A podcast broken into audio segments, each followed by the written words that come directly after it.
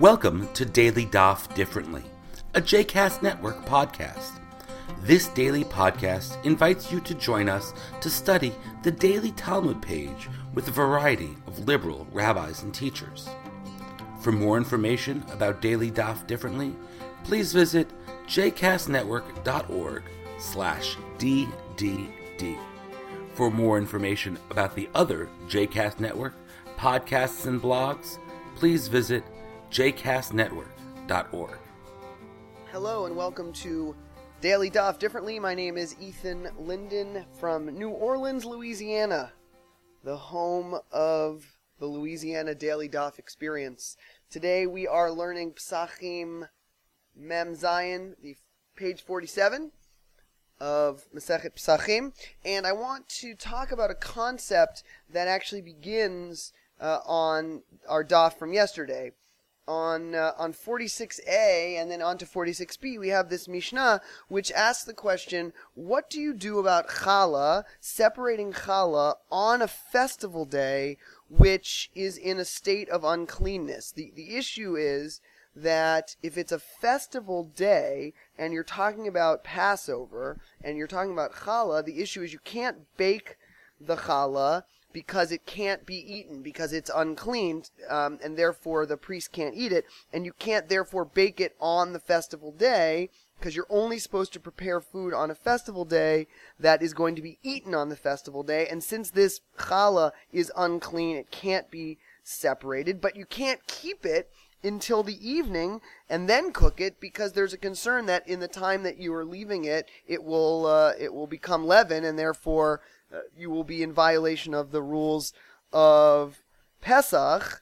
You also can't get rid of it. You can't throw it to the dogs or destroy it because you can't destroy food that has been uh, made sacred on a festival day, on, on a day of a, a chag. So therefore, the problem that we have all of a sudden is that we don't have anything to do with this challah that we have separated. And so the, the Mishnah comes up with a couple of different answers. Rabbi Eliezer says that just don't call it challah until after you bake it. That is, normally you separate the challah and then you bake uh, the bread or the matzah. But in this case, what you would do, according to Rabbi Eliezer, is that you would separate it. You, you wouldn't separate it out. You would in fact bake it and then you take all the matzah that you've baked and you put them together, and then one of them uh, becomes the the challah, and and you do that because this way you solve the problem of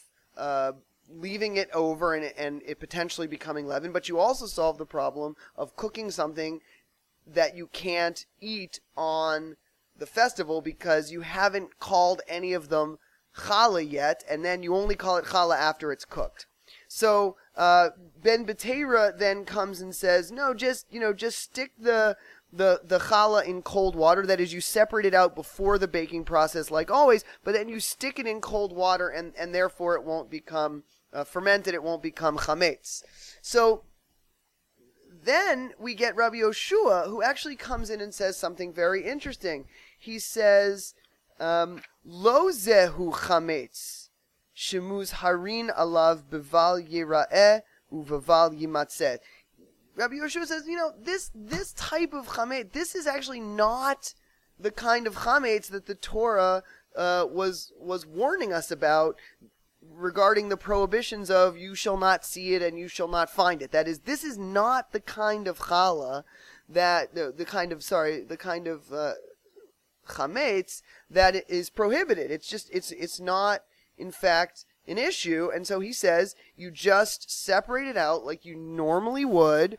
Um, right before you bake it, you put it aside, and then he says, "Look, if it uh, if it ferments, if it becomes chametz, then it becomes chametz. No, no big deal. It's not a problem. This is not what the Torah was talking about." And so the Gemara wants to know on 46b, the Gemara wants to know why are they disagreeing, and what they decide is that what Rabbi Eliezer and Rabbi Yoshua are in fact disagreeing on is this concept of ho'il, since. This concept of ho'il. So according to the Gemara, Rabbi Eliezer says, ho'il, since if at some point this person wanted to revoke the designation of challah, it would become his property again. Which is why, for Rabbi Eliezer, we need to worry about that separated challah, and therefore, for him, what we need to do is bake everything so that we don't have a problem with having uh, chametz in our possession on Pesach. Because according to Rabbi Eliezer, ho'il, since it's possible, there's a theoretical possibility that the person could revoke the designation of challah and therefore bring this thing into his possession, which could become chametz on Pesach. We worry about that, and therefore we change the standard process for taking challah. But Rabbi Yoshua, according to our Gemara, does not hold by since. That is, he does not worry about ho'il. He doesn't worry about these sorts of theoretical possibilities. We don't worry about the problem of this man or woman potentially withdrawing the designation of challah and therefore taking this piece of potential chametz back into his possession on Pesach. And this concept of ho'il, this concept of how much do we worry about theoretical possibilities, or how much do we allow theoretical possibilities to influence our decisions, covers much of the, the DAF 47, which we learned today.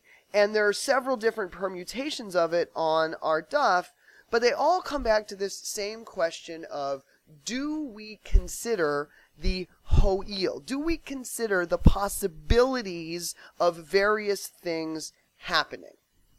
Or, put another way, the possibility of certain violations actually being not violations because what we did could be perceived as something different. So, for example, on the bottom of 47A and the top of 47B, we get this uh, case of somebody who plows land. In, in that single act of plowing, you could potentially, depending on if you do it really wrong, be liable for eight different prohibitions that you violate. So for example, according to the Gemara, if you if you plow with an ox and a donkey together, and those oxes and donkey were were hekdesh, were sacred, uh, and what you plow is uh, mixed seeds in a vineyard, and it's the Shemitah year, the seventh year, and it's a festival, and you're a priest and a Nazarite, and what you're pr- plowing over is unclean ground. If you do all of those things, if that whole situation obtains, you would be liable for all all of those eight prohibitions. You'd be liable for putting an ox and a donkey together. You'd be liable for uh, using sacred animals and so on and so forth. But the challenge is that if we allow this idea of ho'il, right? If we allow for the possibility of this notion of since, so here's a one way that you might not be liable for all of those things, says the Gemara.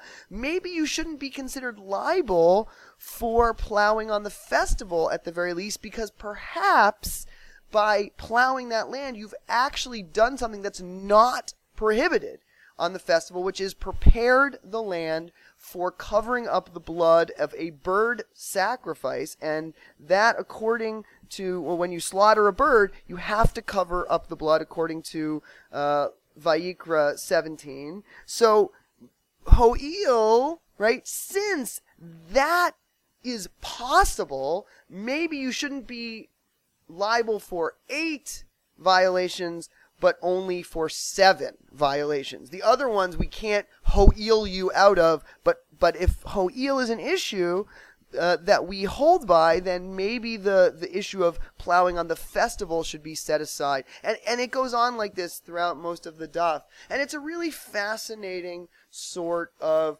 legal question that they're asking, which is how much are we influenced in our decision making by things that could happen, by possibilities. So, for example, back to our Mishnah case, by the possibility that the person might revoke the designation of challah on the thing that he's set aside and therefore bring it back into his possession. And over the course of the day, it becomes chametz, and therefore he has chametz in his possession.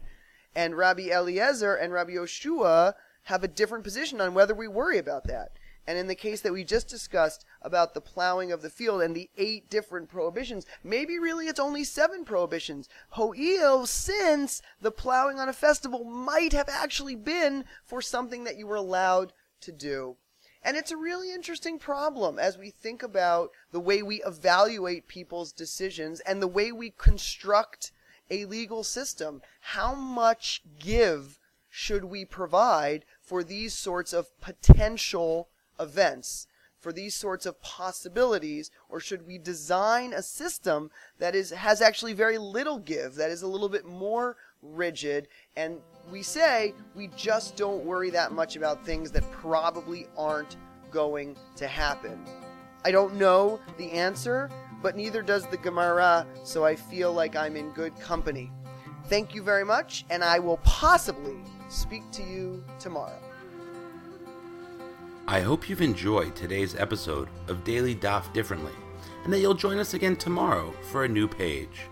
The music at the open and close of this episode is Ufros from the Epichorus album One Bead, available on Bandcamp, iTunes, and Spotify.